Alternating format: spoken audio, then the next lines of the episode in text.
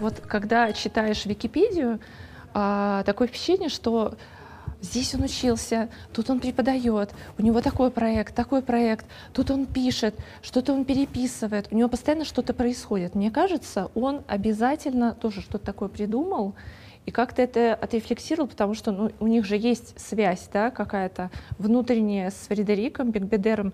Я думаю, что не просто так а, они сошлись. Ну да, они на чем-то, много, много всего на издают вместе. сошлись, И да. Есть вот э, коллекция Бигбидера, которая в России издается. Да, это французские авторы. И тем более есть же большой кредит Герасимов. доверия э, от э, Андрея, насколько я читала. То есть он сказал, что где-то, что это его а, такой карт-бланш Фредерику, который говорит, все, давай мне все что угодно, мы оттуда какое-то количество будем постепенно печатать. А, Мне кажется, это такое хорошее партнерство и есть какое-то ощущение друг друга в этом всем. Ну, вот это и классно, да, потому что на самом деле я имя Геласимова узнала впервые именно от французских издателей, когда мне сказали, слушайте, у вас есть классный странно. русский автор Да. Андрей Геласимов.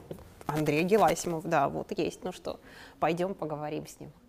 Пойдем. Но я хочу а, еще про а, подумать про одну тему, которая мне тоже интересна, про личность автора и его героя. Вот смотри, у нас есть Октав Паранго. Да, И у Октав нас- Паранго — это герой Фредерика Бигбедера. Он э, каждые 10 лет примерно у него в романах выпускает появляется. книгу, да? То есть у него было 99 франков, потом у него был идеаль, и се- сейчас у него человек, который плакал от смеха. И мне кажется, что постепенно а, произошло какое-то слияние а, в головах читателей, что Октав Паранго — это и есть Фредерик Бигбедер. И у меня есть подозрение, что Фредерик а, подыгрывает, и на самом деле он а, играет на публике такого Октава Паранго.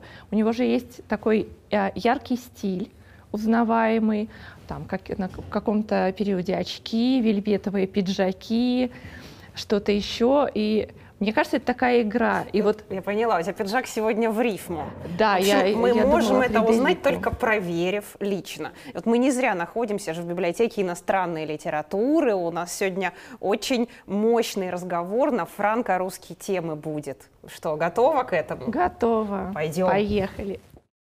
Здравствуйте, друзья! Это передача «Писательский кофе» в новом формате. Мы находимся в библиотеке иностранной литературы в Москве. И эта передача необычна вдвойне. Во-первых, потому что мы записываем этот выпуск на видео. А во-вторых, потому что ведущих у нас теперь двое. Я, Русина Шихатова, переводчик и журналист. И, И, и я, Наталья Соловьева, писатель. И гостей у нас сегодня также двое. И до того, как мы представим наших гостей, я должна сказать, что находимся мы в библиотеке иностранной литературы. Нас поддерживает Центр культурных проектов. Вы смотрите нас на портале Культура РФ. Итак, наш сегодняшний гость родился в Иркутске, живет в Москве, пишет, преподает, издает в России французскую литературу. Также лауреат премии «Национальный бестселлер», учился и жил в Англии и является одним из самых популярных российских авторов во Франции. Андрей Геласимов. Здравствуйте, друзья. Здравствуйте. Добрый вечер, Андрей. Рады вас видеть здесь. Рады вас слышать здесь. И И мы хотели бы узнать, каким образом вы познакомились с Фредериком Бигбедером и как так случилось, что он решил издать свой новый роман «Человек, который плакал от смеха» в вашем издательстве «Городец», а также открыть э, коллекцию Фредерика Бигбедера. Ну, у нас просто общие друзья были с Фредериком. Ну, заочно мы знакомы давно. Я же читал его книги какие-то, он читал какие-то мои. Меня познакомил с ним Леша Гуськов, Алексей Геннадьевич Гуськов. Э, А они общаются через Лену Дюфорт, это программный директор кинофестиваля в Амфлоре, российского кино. Вот. Ну и с Леной я дружу давно, и с Лешей, и так вот получилось. А они работают с Фредериком. ваша Ну, первая встреча с Бигбедером. А, А я сейчас даже не вспомню, нет, я не помню первую встречу. То есть он не произвел на вас какого-то такого вау впечатления? Ну нет, ну как писатель, просто человек пришел. О чем вы говорили? Я не помню. Я, нет, друзья, я не вспомню. Мы, мы выпивали. На самом деле мы выпивали, я не вот, помню. мы, мы именно это хотели услышать на Да-да-да-да-да. самом деле. Поэтому, ну, о чем говорят люди, когда пьют вино? Говорят, хорошее вино, плохое вино, еда ничего, как у вас погода? Ну, вот так. А, и как так произошло, что все-таки он а, решил издаться именно у вас? Ну, мы подружились, потому что хорошая вот эта история с коллекцией Биг Э, начала получаться. Ему эта идея понравилась. То есть я его спросил просто, давай, говорю, сделаем такую историю, как мы сделаем здесь в России, там, с моей серией Ковчег. Он говорит, хорошая идея, давай. Вот, э, мы попросили его назвать эм, э, там с десяток имен, хотя бы на один год, чтобы нам хватило этих книг переводить, публиковать. И главным условием было, чтобы он назовет книги, которые нравятся лично ему. То есть вот его персональный э, вкус, пусть даже это будет вкус фрика, э, каковым он отчасти является, но мы решили это не обсуждать и не редактировать его выбор. Просто печатаем и все эти книги. Какая, на ваш взгляд, а, аудитория этих книг? Ну, я думаю, прежде всего, э, поскольку я ему говорил, что мне интересно было бы э, издавать молодых авторов, совершенно неизвестных в России, то есть это люди не именитые, а у них нет ганкуровских премий, э, я думаю, это больше ориентировано будет на молодежь. Ну, то есть та молодежь, которая захочет узнать Францию такой, как она есть сейчас, не в открыточном да, варианте с Эйфелевой башней, а вот Франция, я не знаю, предместий, э, бензоколонок, э, подъездов, где там вполне себе возможно шприцы валяются. Ну, то есть такой Париж, как, ну, как нормальный обычный Париж. Настоящая Франция. Такая настоящая. Глубинная та Франция, Такая. которой Ну мы, вот- может быть, не знаем. Сейчас я скажу. Может быть, не знаете. Я однажды ехал на РУР э, из Полизо, это небольшой... Это электричка такая. Да. Да. Из Полизо, это небольшой пригород Парижа. Э, я ехал, и там ехали с нами, ну, мы вот с женой ехали. В, в вагоне было несколько человек, и в том числе два юноши, двое юношей э, такого арабской внешности. Это было до еще вот, проблем с э, мигрантами там, и так далее. И они, значит, вели себя очень так, довольно вызывающе, да. Местные французы так как бы опускали взгляд, все это немного раздражало. В итоге мальчишки до такой степени развеселились, что они открыли дверь в соседний вагон, в тамбур, э, и один из них там скрылся, а второй стоял, хохотал, хохотал, потом резко открыл дверь, которая выходила в наш вагон, и мы все увидели, что тот там писает. А, и я так как бы, о, Франция. Vive la France. Да, да, да, да, да. И вот, вот эту Францию э, Биг Бидер представляет в своей коллекции. Ну, то есть она без прикрас. Вы едете в электричке, э, арабы ведут себя вот так. Вот интересно, Да. тут, тут хочется спросить, как французы представляют Россию, потому что вот вы, Андрей Геласимов, по-моему, без всякого сомнения, э, входите в топ-5, наверное, э, русских авторов, наиболее известных во Франции. Вот самому, вам самому понятно вообще, почему так вышло? Ну, я, вы знаете, Русина, я не очень э, анализировал, не предавался, но могу попробовать предположить, что, эм, может быть, универсальность смыслов. Я, мы- я в своих текстах оперирую универсальными смыслами. Они не привязаны к э, какой-то географической точке в пространстве или к какому-то менталитету, конкретно этническому или национальному. Э, это связано с тем, что я родился в Сибири. Сибирь очень-очень такое мультикультурное сообщество, мультиэтническое сообщество.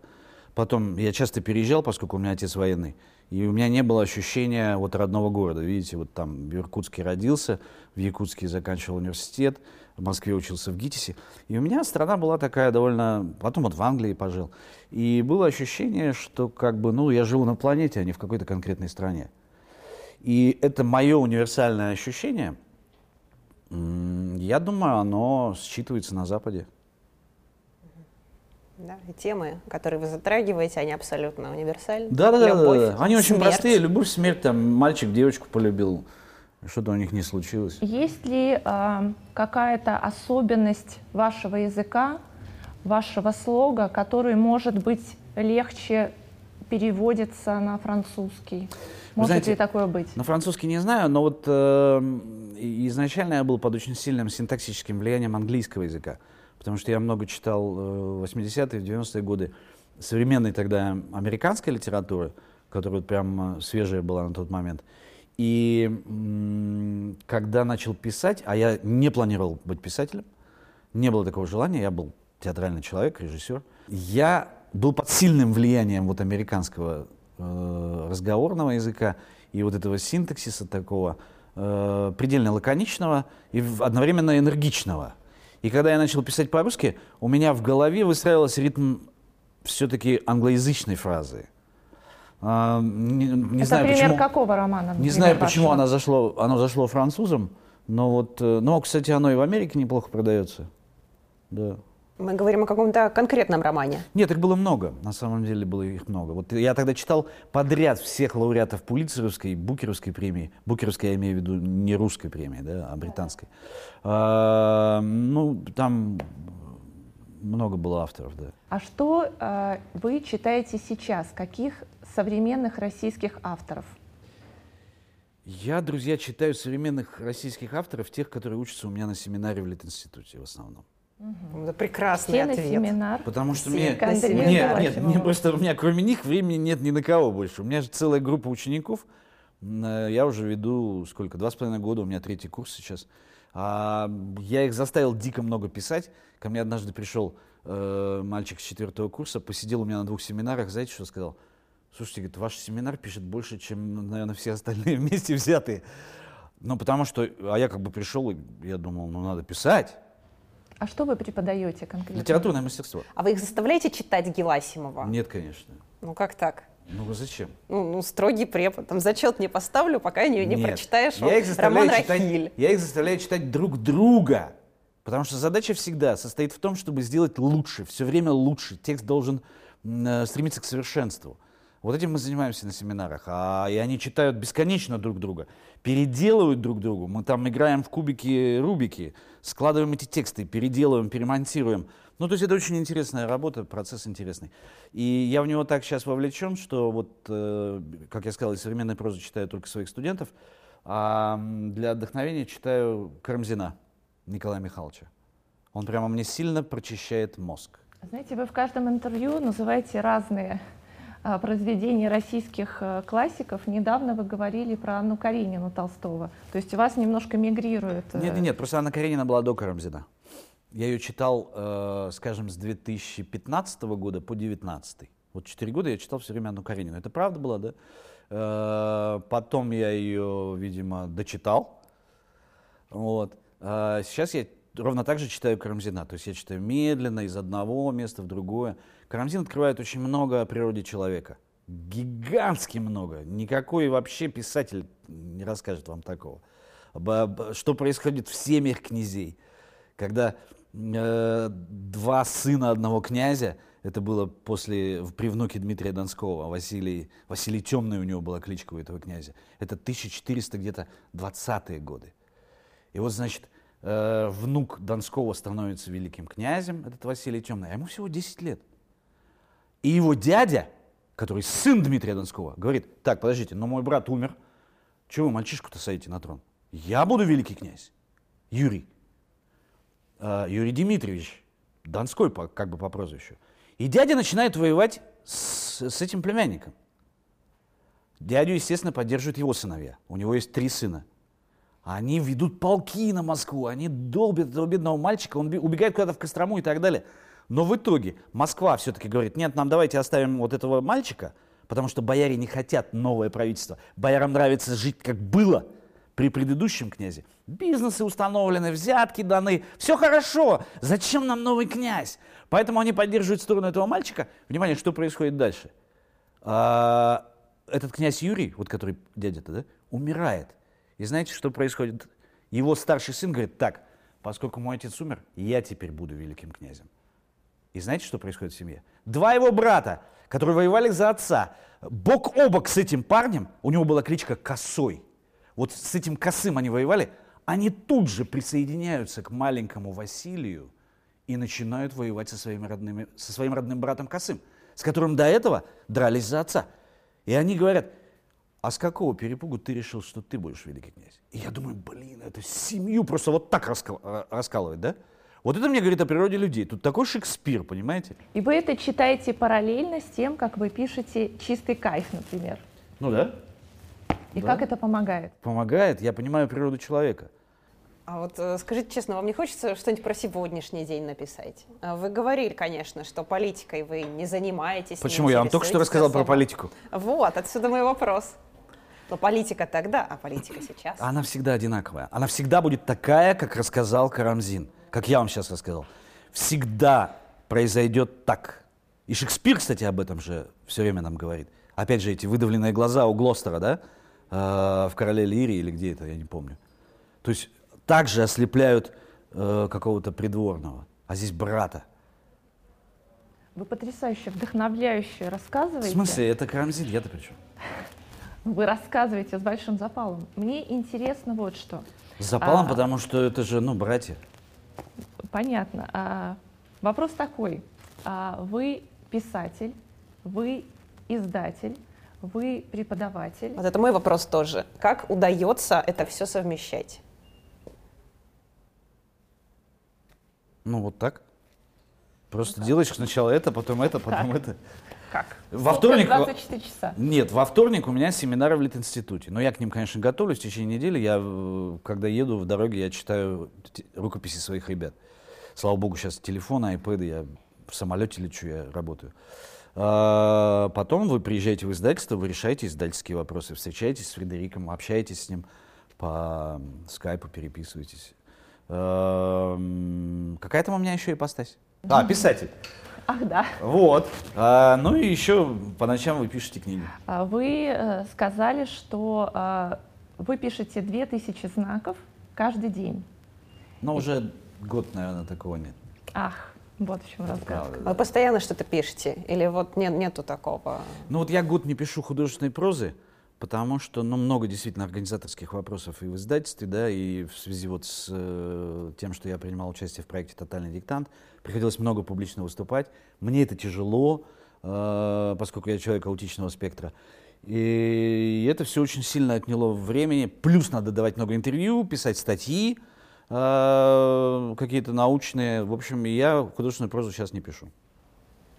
Мы вас еще помучаем. Да, пожалуйста. Последняя книга на данный момент это «Чистый кайф». Да. И еще, я так понимаю, вышло переиздание другого вашего романа Рахиль. «Рахиль». Да-да. Я после чистого кайфа, вот видите, я соврал. Я после чистого кайфа не то, что не писал, я вот про- э, лето посвятил все тому, что я переписал старый роман. Зачем? Ам, Он меня перестал удовлетворять. Ну, я же меняюсь. Мы все меняемся. То есть, смотрите, когда вы живете, например, с одним человеком долго, вы влюблены в него, были в 20 лет, 25, потом прошло 30 лет жизни совместной. Выросли ваши дети, у вас уже внуки. Если вы не переформатируете свое отношение, свое понимание любви, если вы не влюбитесь снова в это уже другое существо, то ваша семья распадется. Нужно обязательно трудиться, чтобы влюбляться в жизнь заново. И я понял, что э, мой роман состарился, мой, моя Рахиль. И мне нужно было понять, что это за новое существо. Ну, Андрей точно знает, о чем он говорит, потому что счастливо женат, Да, трое детей, Да, да, трое да. внуков. трое внуков. да. Трое внуков. Поэтому, конечно же, вы понимаете ам, всю драматургию. Драматургия очень простая. Я еще раз повторю. Надо влюбиться заново. Как часто?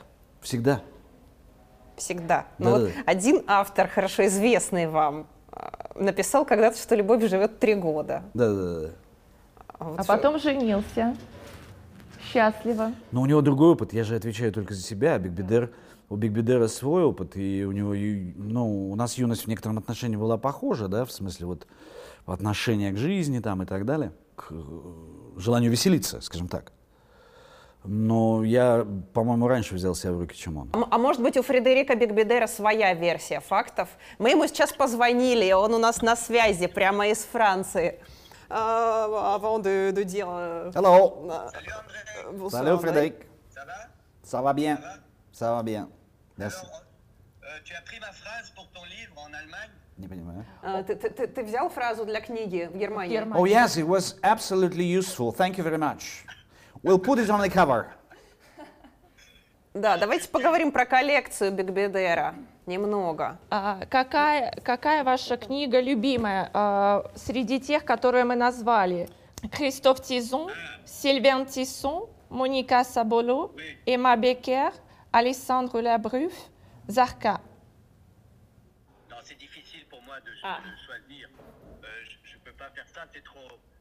Мне трудно выбрать одну единственную книгу. Это очень трудно, потому что они все как мои дети. Говорит, auteurs это его дети. Си- Да, он их любит. Все авторы моложе меня, и они рассказывают про актуальный мир.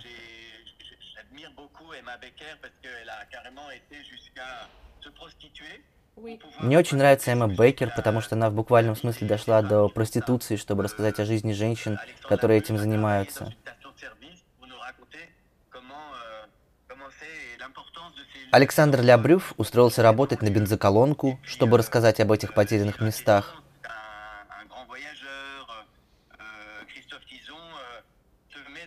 Сильвен Тессон, известный путешественник, Кристоф Тезон пытается вообразить себя на месте Лолиты и рассказать об отношениях юной девушки с содержимым.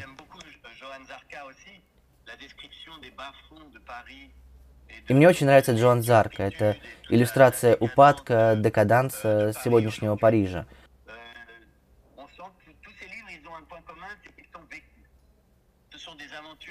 Все эти книги — это личные приключения, личный опыт. euh, euh.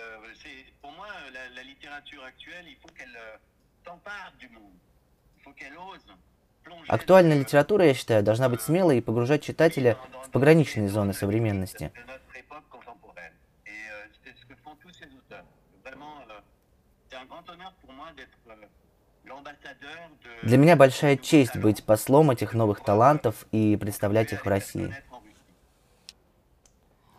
Какое послание российскому читателю вы могли бы адресовать? Euh, eh euh, euh, de. euh, Послушайте, в этот всемирный период одиночества и беспокойства solitude mondiale, euh, la lecture, c'est une euh, fenêtre sur le monde. C'est notre чтение — это окно в мир. Стоит пользоваться этим странным, неподвижным моментом для того, чтобы развивать свой внутренний мир.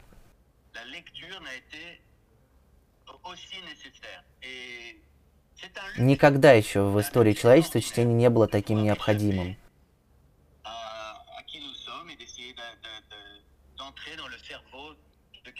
Это роскошь, невиданная роскошь пожить в голове другого человека хоть несколько часов. Фредерик, вы часто приезжаете в Россию, а, вы ее любите, вас а, несколько раз в году можно увидеть на открытии клубов, ресторанов, вы здесь очень популярны. А какая ваша связь с Россией и почему вы решили здесь издавать эту серию?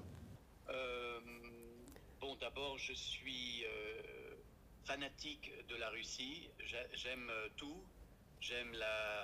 Должен paysages, сказать, что я фанат России. Мне нравится все. Пейзажи, история, русская поэзия, русская литература. Я люблю русскую музыку. Euh, eu euh. Мне очень повезло, и мои романы были быстро переведены. Я был еще молод, и я стал приезжать сюда часто. Venu à Moscou, à Saint-Pétersbourg, à Perm, à Nijni. Я бывал в Москве, в Петербурге, Перми, Нижнем Новгороде, в Самаре. Я неплохо попутешествовал по России, так что моя связь с этой страной достаточно глубока, и это взаимно. У меня довольно много русских друзей. Но у меня есть огромный недостаток. Я не говорю по-русски. Но несмотря на это, я читаю много русских авторов. И мне очень повезло, что я познакомился с издателем, э, с издательством «Городец», которое предложило мне выбрать мои любимые современные книги на французском для перевода в России. Так что теперь переводятся не только мои книги, но и книги авторов, которых я люблю. А, в вашем последнем романе «Человек, который плакал от смеха» вы упоминаете книгу Венедикта Еврофеева «Москва. Петушки». Читали ли вы ее? Конечно, я его обожаю. И, естественно, эта книга повлияла на мой последний роман. Он построен очень похоже. Герой пытается вернуться домой, но у него не получается.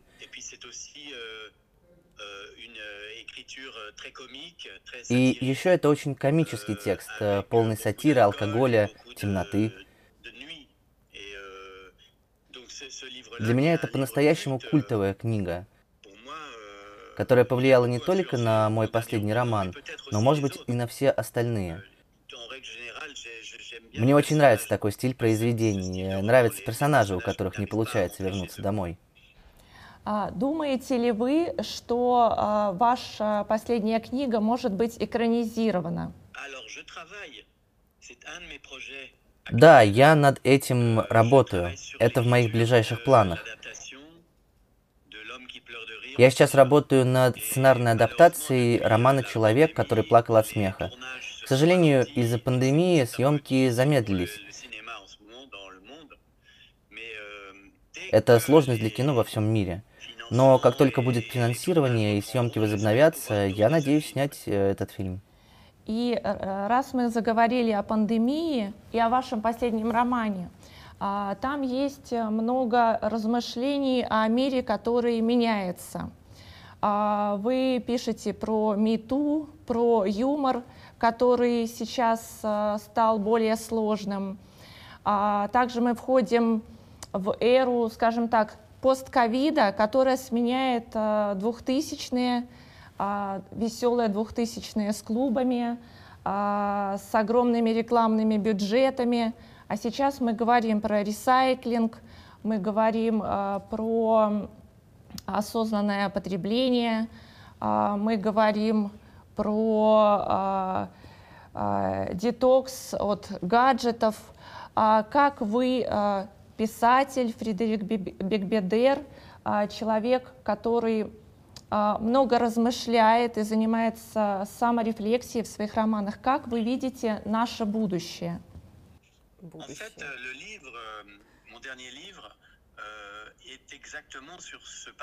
В самом деле, книга как раз об этом переходе. Октав — это человек до ковидного мира. Он постоянно что-то праздновал, жил на полную катушку, как истинный гедонист.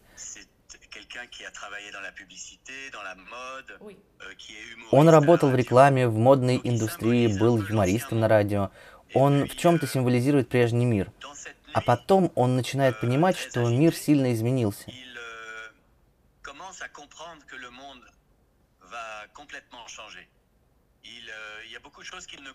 И многих вещей он больше не понимает. Отношения с женщинами, например.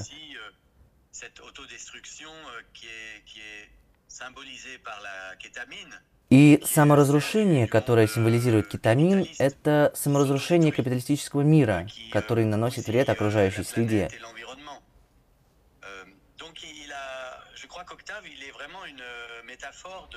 Октав — это настоящая метафора человеческого состояния сегодня. И это то, что меня интересует.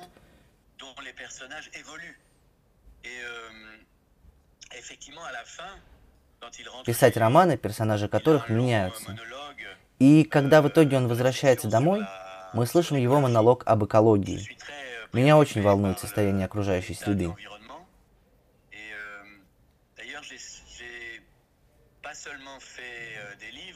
Кстати, я не только книги пишу. Недавно я выпустил водку Ле Фильтре, упаковка из переработанного стекла на экологичном сырье.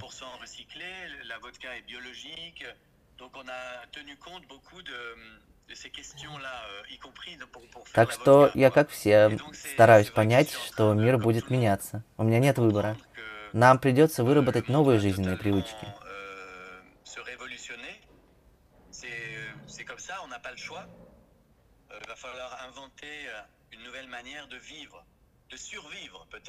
Что удивительно, моя книга вышла во Франции за два месяца до появления вируса. Все книжные магазины были закрыты. В России, наверное, que c'est Все рестораны и бары euh, были закрыты. И, вероятно, эта книга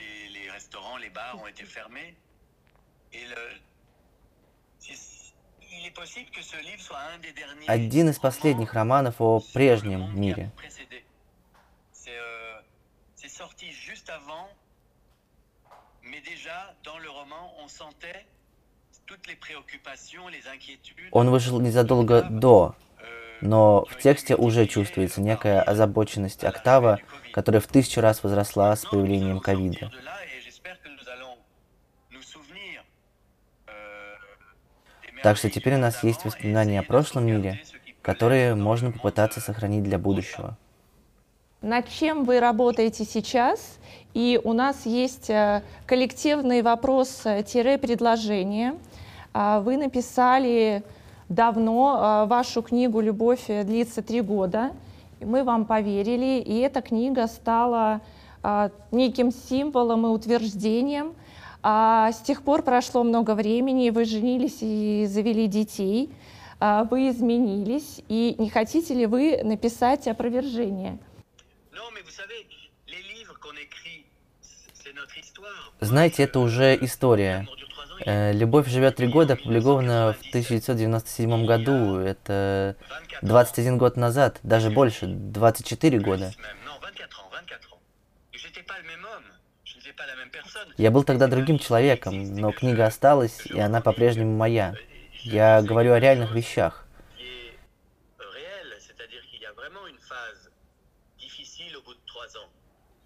Через три года наступает трудный период. Это связано с биохимией, с нашим телом, с гормонами, которые выделяются, когда мы влюбляемся. Может быть, сама природа решила так, чтобы любовь превращалась во что-то иное.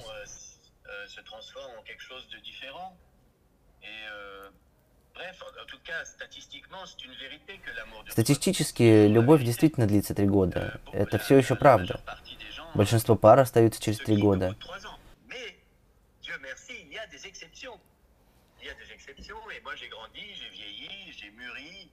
euh, Но, к счастью, есть и исключения.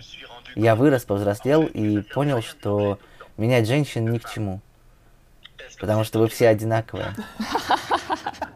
C'est pas vrai. rien de changer pour recommencer à retrouver les mêmes Незачем что-то менять, потому что будут те же вопросы, те же тревоги и трудности.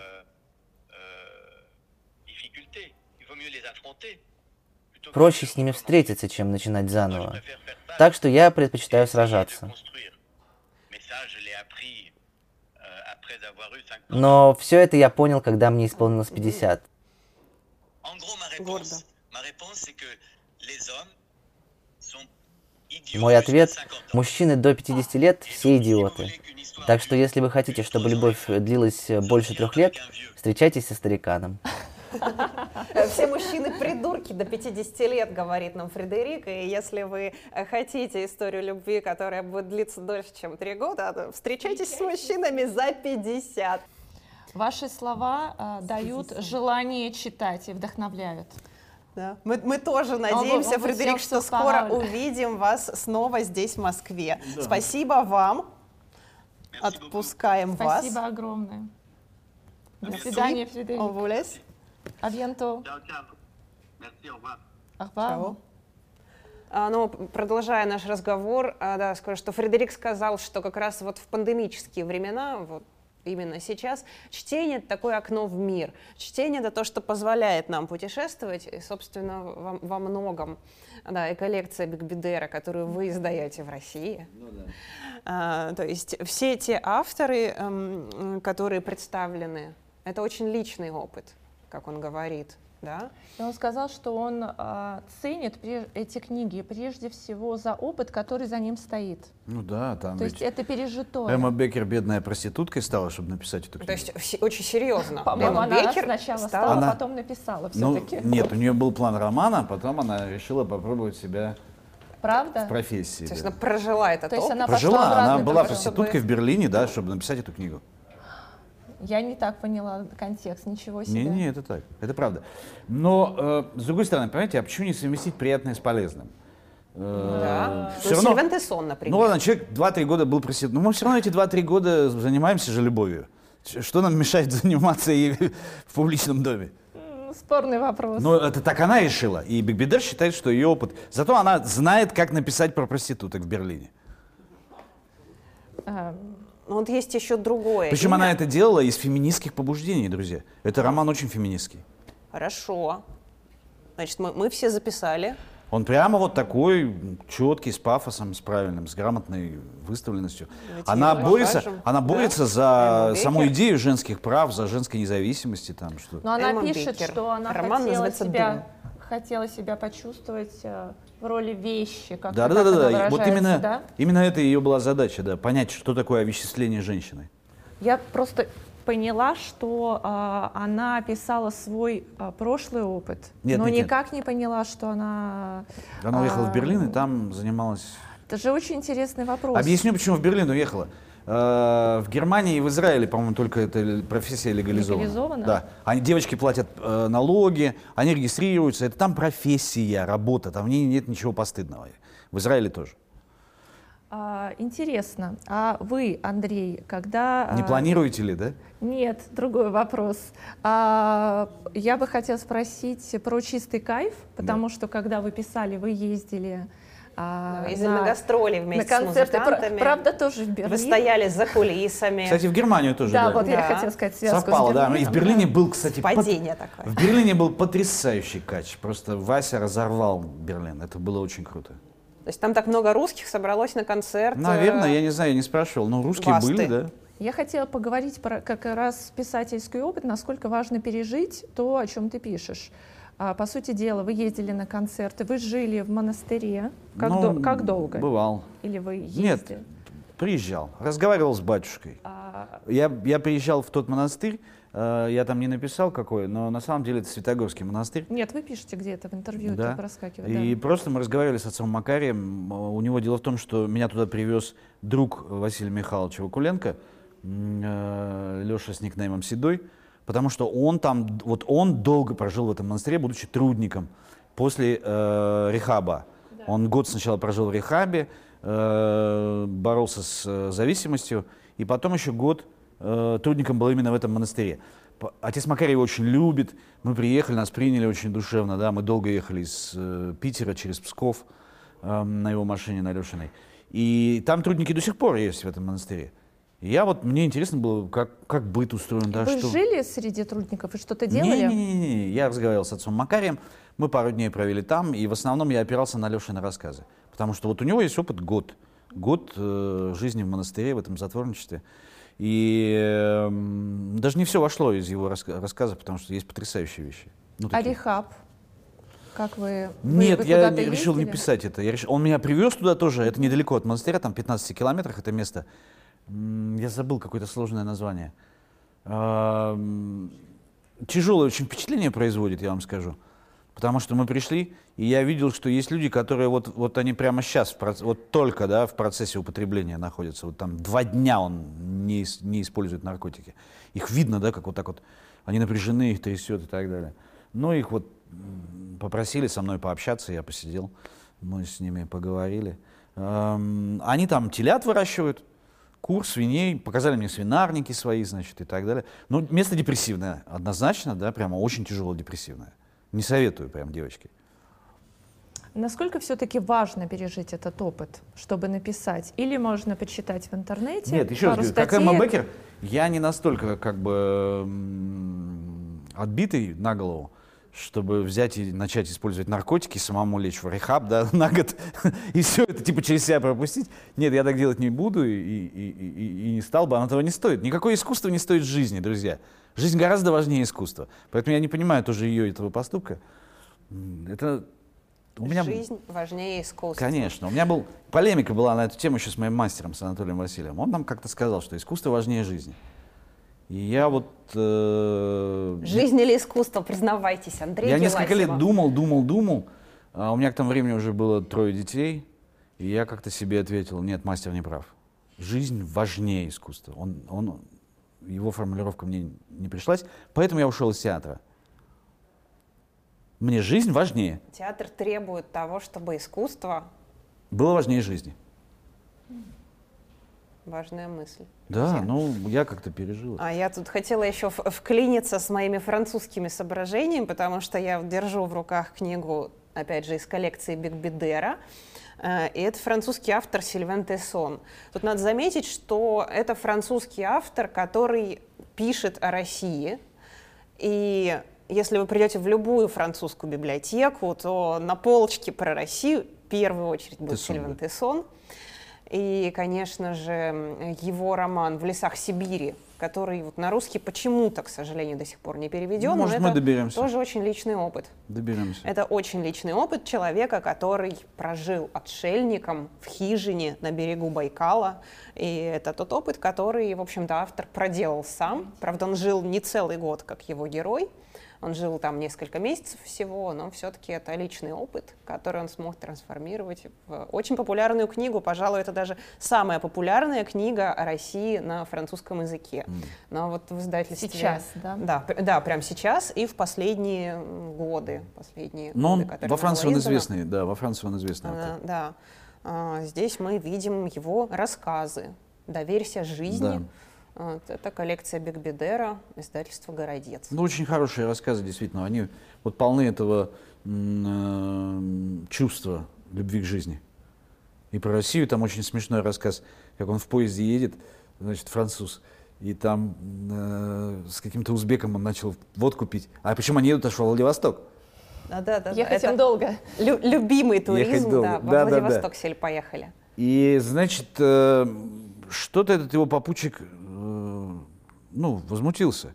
В общем, у них произошел конфликт. А в итоге герою э, порезал руку этот э, его попутчик. И хлещет кровь. Типа, задел даже вену, видимо, очевидно.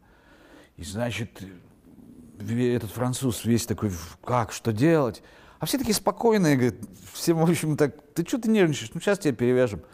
Значит, и там какая-то девушка очень красивая, она ему перевязывает эту руку. И говорит, не нервничай, все пройдет. И я успокоился, говорит он. Это хороший жизнеутверждающий рассказ. Он успокоился, он понял, как мы живем. Он говорит, они вообще бессмертные, что ли? Ну, такие. А вы боитесь смерти? Нет. А что вас? старости. Чего? Старости. Старость хуже, да. Старость неприятнее, чем смерть, это точно. Потому что она связана с болезнями, с каким-то собственным занудством, очевидно, и с тем, что нельзя будет много выпивать. Ну, вина там. да, Думаете, какие- нельзя будет? Конечно, ограничения же какие-то возникнут, тут болит, там болит. И мне это очень не нравится. Э, Смерть не несет для меня такого набора неприятных черт. Это просто прекращение существования. Э, Снятие массы ответственностей, э, в том числе и семейных, родственных, которые все равно, как бы мы не любили их, но это, это тяжесть. Согласитесь? А я уж не говорю работа. Ваш роман «Рахиль». Правильно ли я понимаю, что прошло время и пришло некое осознание, возможно, смерти, и с этой точки зрения вы решили его переработать? А вот сейчас правильно спросили. Потому что у меня герой, когда я писал этот роман в 35 лет, да, ему 53 года, и он, ну, на грани смерти. У него там с сердцем проблемы. Я его в конце как бы убил. И вот у меня герой, когда я писал это 15 лет назад, он смерти боится. Это правда. И поэтому сейчас, когда я это открыл, а мне самому уже больше, чем моему персонажу теперь, потому что я когда писал, я был намного его моложе. Вы писали как будто бы про старика, Ну очень да, да, да, да, да. такого Такого сильного ст- старого старичка. ветхого. Я так представлял, что люди в 53 года себя чувствуют. Когда мне стало 55, я это открыл, подумал, так, кажется, не угадал я 53-летнего И человека. что вы сделали? Поменяли Как циферку изменился возраста? этот текст вообще? А, сильно изменился? То есть вы прям взяли и переписали Ну, роман? конечно, я ввел че- целую новую линию. Я ввел линию поиска сына, которого не буду спойлерить. Ну, в общем... там- Володя? То есть это новая Не-не-не, другой, книга? другой. У него там другой объявился сын. Вообще другая книга Э, Ну, не, получилась. не совсем другая, но переписана значительно. Дальше я убрал занудство, свойственное молодости, которое мне было... Вся- все молодые люди зануды. Менее занудная, менее интеллектуальная, она стала более жизненной. Потому что, еще раз повторяю, всякий молодой человек, прочитавший Платона и Аристотеля, непременно вам даст понять, что он прочитал Платона и Аристотеля. К месту и не к месту, его цитируя. И вот в этот момент э, я как взрослый человек и как писатель, анализирующий людей постоянно, я просто тихо про себя улыбаюсь. когда они начинают цитировать все свои познания. Да. Так, а с вами уже случалось такое, переписывать собственные книги? Нет, это впервые. Менять? Это было впервые, и это было интересное лето, я вам скажу. Я провел просто блестящее лето. Вот это же здорово, когда ты берешь старый текст. В общем, хороший, у нее же премии были, она студенческий букер получала. А, Она переведена хорошо. Она была в лонг-листе премии Медичи во Франции, уже Да, как переведенная. да, да, в да. Америке она переведена, э, где-то еще, в Сербии, в, в Каталонии. Ну, в общем, у нее есть большое количество переводов. И взять, значит, готовый хороший текст и переделать все заново, перекроить, перемонтировать. Это было приключение. Приключения. Да. А над О, чем да. вы работаете сейчас? Какие у вас творческие планы? Или а план не я работать? Я как-то, во-первых, я очень хочу иметь такой план, Русина, не работать, но это не получится, потому что обязательств уже так много, и телефон звонит все время. Надо это, надо то, 25-е, дипломы принимать в Екатеринбурге. Э, Я меняю все время. У меня как-то вот одну неделю я думаю, что вот этот роман я буду дописывать, потому что у меня начато несколько вещей. Да? А в другой день меня трогает что-то, и я говорю, нет, вот знак был, все, возвращаемся вот к этой вещи, я начинаю ее писать, но потом появляется какой-то человек и говорит, слушайте, Андрей, вы не могли бы прочитать лекцию для Британского университета об экранизациях Анны Карениной? Мне становится интересно, да? Они говорят, ну, на английском языке. То есть вы загораете? Я говорю, о, как, ну, правда прикольно, интересно. И Я вот начинаю три недели смотреть все экранизации Анны Карениной, начиная с 1918 года. Мне, я влюбляюсь во всех этих женщин. В Софи Марсо, в Киру Найтли, в э, Вивиан Ли. Э, Я рыдаю на каждом фильме. И потом, значит, ну, я вот две недели смотрю. И российские экранизации в том числе или нет? да-да-да, я говорил э, англичанам и о э? Самойловой, да, и говорил о Шахназарова де- э, экранизации, потому что она любопытна. Э, И говорил об экранизации моего любимого прекрасного друга Сергея Александровича Соловьева с э, Татьяной Дробич. Ну, то есть говорил о русских, да. Целых два часа мы в онлайне, вышел я и говорил. Англичанам понравилось, а мне нравилось готовиться к этому. Три недели были волшебные, но я снова отодвинул. Потому что можно было не писать. Нет, это не прокрастинация, если вы об этом спрашиваете. Потому что меня совесть мучает, и я, внимание, я хочу это писать. Меня очень это волнует. У меня герои добрались до Иркутска. Я хочу писать второй том «Роза ветров». И там приезжает эта экспедиция Невельского, и вдруг Иркутск весь взбудоражился, да, прибыли блестящие офицеры, о которых говорят, что сам император зачем-то их отправлял на Дальний Восток. И все девушки взволновались на выданье, потому что парни едут в Петербург сразу. Здесь в Иркутске они проведут всего две недели. А внимание, а в Иркутске буквально за год до этого перевели из рудников, из диких рудников, семью Волконских и Трубецких декабристов. И вот эти две девочки, которым сейчас уже по 45, а которые приехали в Сибирь в 20 и нарожали здесь детей, для них Петербург, можете представить, какая боль? Им не разрешают выезжать отсюда, из этой тьму таракани. И тут вдруг приехали эти парни. И вот, значит, две подруги, Марья Николаевна Волконская и ее подруга Трубецкая, которые прошли огонь и воду, они пошли за мужьями в упор, они поссорились из-за того, в чьем доме будет проходить Бал. бал. Когда выйдет И после этого книга? у них настроение, у них после этого, внимание, отношения испортились. Об этом говорят все исследователи. Эти две великие женщины, они, вот, То есть действительно был этот факт? да, они, они, они напрочь рассорились. Не говорится, правда, э, все говорят, охлаждение отношений произошло вот там в таком-то году, после 1849-го, а это как раз именно год приезда команды Невельского. Я, никто не говорит, что это было вот из-за этого. Вот этот момент, а вы говорите прокрастинация, да у меня руки чешутся это писать. Эти все герои, я когда читаю записки Марии Николаевны Волконской, там их без, э, без мурашек по коже невозможно читать. То, что она рассказывает о рудниках, о заборах, как через забор с мужем разговаривает. То есть я как раз хотела спросить, а как вообще эти истории к вам приходят? А вот раз вот вы просто все время читайте. Просто читайте, Ну, читайте, да. читайте какой-то исторический Когда мы говорим материал, об историческом фактура. материале, да, когда мы говорим об историческом, конечно, это research. Это исследование, да, это идет поиск Как, как целенаправленный. вы это делаете? Вы гуглите или все-таки ну, приходится Нет, я беру какие-то книгу Марии архивы? Николаевны Волконской, ее воспоминания. Беру воспоминания князя Трубецкого, мужа ее подруги, потому что он написал мемуарную книгу. А, беру другие воспоминания, читаю современников. Насколько глубоко вы проникаете в быт? А, читаете ли вы а, описание пуговичек, Да. как они были сделаны, Это хороший вопрос. какие были кружева, какая была обувь, какого цвета, из чего, какие были подбойки и так далее. Вы После вот того, когда грузитесь? мне понятна драма, а я надеюсь, вы поняли, что мне понятна О, драма. да. И мне понятно вот это завихрение пространства, в котором я как писатель окажусь, а потом читатель окажется там же. После того, как мне все понятно по выставленности фигур в мизансценах, кто кому Рабинович, кто кому сделал больно, кто кого удивил, кто кого напугал, мне все это понятно, да? А кто, у кого над кем власть приказать или заставить, или напугать?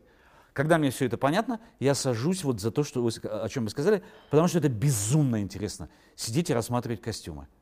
Ну, я как э, автор тоже исторического романа, я это прекрасно понимаю, и для меня всегда был вопрос, Я насколько, насколько важно вот Фактура. где, где, где этот конец, то есть можно же копаться бесконечно. Я останавливаю И где, себя. где остановиться и как? Ну, я говорю себе, хватит. Иногда прямо надо, надо, я говорю, надо идти в письмо. Потому что если Идти в вы... письмо. Идти в письмо, потому что если вы застрянете, да, во-первых, у вас драма уходит. Ну, это можно бесконечно. Конечно, делать, да. потому что материальный мир тоже прекрасен очень, и много, многое говорит. Да. И когда же нам ждать новую книгу Андрея Геласимова в издательстве «Городец»? Ну, когда у меня хватит силы воли отказать э, другим людям, которые все время меня просят участвовать в разных проектах. Пандемия не помогла. Нет, все онлайн. В Британию вещаешь онлайн. Э, Позавчера я принял как председатель ГЭКа э, дипломной комиссии диплома у Театрального института Екатеринбурга. Понимаете, какая штука? В общем, масса обязательств. Ну да, да, да. А хочется, потому что это курс Николая Владимировича Коляды. А мне очень нравится и симпатичен этот человек. И мне было интересно, чему он научил. Потому что я же думаю, мне через два года своих дипломников выпускать. А, я так сопоставляю, думаю, ага, Коляда уже выпускает. Надо посмотреть, какой силы у него дипломники, а мои какие. Ну, то есть, э, это вопрос еще соревнования. Есть еще такой вопрос. Да. А, Три книги, которые стоит прочитать прямо сейчас. История государства российского. Раз. Карамзина. Эм, Робинзон Крузо пусть прочитают. Два. Очень полезная книга, кстати, очень мотивирующая, потому что она предполагает при полном э, поражении, когда жизнь оказывается в состоянии ноль, вот у вас что-то было, а стало ноль, все заминусовалось, в этот момент начинаете делать плюс один. Потом вы делаете плюс два, плюс три и так далее. При везении вы дойдете до плюс тысячи. И вот это вот э, постепенное накопление кирпичиков, оно, во-первых, завораживает в Робинзоне, а во-вторых, э, дает много надежды на жизнь. И три. Какие вы зануды, как молодежь прямо. Эм, Ну, еще можно. три не знаю. Чуть-чуть. Анна Каренина. Нет, нет, это нечестно. Обязательно Мы про нее уже говорили, нечестно. Её надо читать не- всегда. Не зачет, не зачет. Она Не прекрасна. зачет. Она Нет. прекрасна, друзья. Вы Ну нет, мы понимаете? говорили. Вы понимаете, какая симметрия? Вот вы посмотрите, как выстраивает писатель да, структуру. Анна приезжает в, э, в Москву для того, чтобы уладить дело с изменой ее брата, супружеской изменой. Помните, же, да, с чего стартует, стартует роман, дебют романа? Она приезжает решить проблему с адюльтером, потому что ее брат, видите ли, переспал с учительницей своих детей. Она приезжает с этим, и, внимание, это инициирует ее собственный адюльтер. Если бы она не поехала решать эту проблему, она бы не встретила Вронского. И когда вы, извините, видите такие структурные подробности да, в композиции, когда человек так выстраивает и работает даже с симметрией, ну, тут надо просто, во-первых, шляпу снимать, во-вторых, учиться, бесконечно Ну, учиться. это правда, да. Согласны, да? Поэтому настаиваю Анна Каренина. Ну, придется принять. Да, скажите, а вот еще, а новый роман Бекбедера, который вот он сейчас пишет, он тоже будет в издательстве «Городец» теперь? Я надеюсь на это. Это э, полностью решать будет Фредерик. Но мне кажется, у нас с ним интересный опыт, и поэтому его новому роману, вот человек, который плакал от смеха, эм, у него хороший очень перевод. Мне очень понравился. Говорю абсолютно определенно, потому что я редактировал его сам. Я сказал, я редактировать буду сам, и я, если где-то, ну, там не хватит... Нет, хороший перевод, правда. Да, если где-то переводчику не хватит писательского мастерства, я, честно говоря, дописывал. То есть вы не только писатель, но и редактор. Ну, как сказать, я такой э, был э, э, писательствующий редактор, я дописывал. Есть места, которые я говорил, так будет красивее. Скажите, Я пожалуйста. финал дописал, честно признаюсь. Скажите, пожалуйста, там есть такая вставка а, на французском языке. И а, есть надпись, что а, тонкая Наша душа переводчица, да. не смогла это перевести. Это была ваша находка или так было задумано? Смотрите, она действительно это, она просто коротко написала. И всякие типы безумства, которые в Москве совершались. А у Фредерика там конкретно описано, Очень конкретно. прямо безумства? какие безумства, в каком количестве совокуплений, с кем, в каких обстоятельствах, на каких крышах. Мы, мы не можем э, подробно рассказать об этом на канале Культура. Не можем. Жестко Точно, было. да, действительно. да. Поэтому переводчица сделала эвфемизм. Это было ее, была Абсолютно, да. Она просто говорит, там были безумства в Москве. Я, значит, э, потом смотрю, говорю, что-то у нас тут не совпадает по, это По место- объему. по объему текста. Мы попросили это перевести Google. Я просто Google попросил это перевести. И у меня волосы встали дыбом, значит, от ужаса описанных событий. И я говорю, ладно, она права, мы это ставить не будем. Мы дадим это в оригинале и напишем. Тонкая душа переводчицы не позволила ей перевести это дословно. Это будет такой тизер для, Это я наших, при- это я для придумал. наших зрителей, чтобы прочесть эту книгу, найти этот кусочек. И кто владеет французским, все все поймут. Ну, либо которые, люди, которые могут пользоваться Google переводчиком, Да, тоже вполне справятся. Итак, спасибо, Андрей. Спасибо вам, Спасибо друзья. большое. Писатель, издатель и редактор. Да. Как И преподаватель. выяснилось. Да. А, с И вами лауреат. писательский кофе. Мы доступны также во всех приложениях для прослушивания подкастов. Вы осторожнее с этой фразой, мы доступны. Мы доступны Для интервью и для Да, прослушивания. я понял. для прослушивания. Я понял, да. Так Окей. что подписывайтесь на нас в социальных сетях, оставляйте комментарии, лайки. Это очень нам помогает. Спасибо, что были с нами. Спасибо большое. Увидимся и услышимся. Да, до свидания, До свидания. друзья.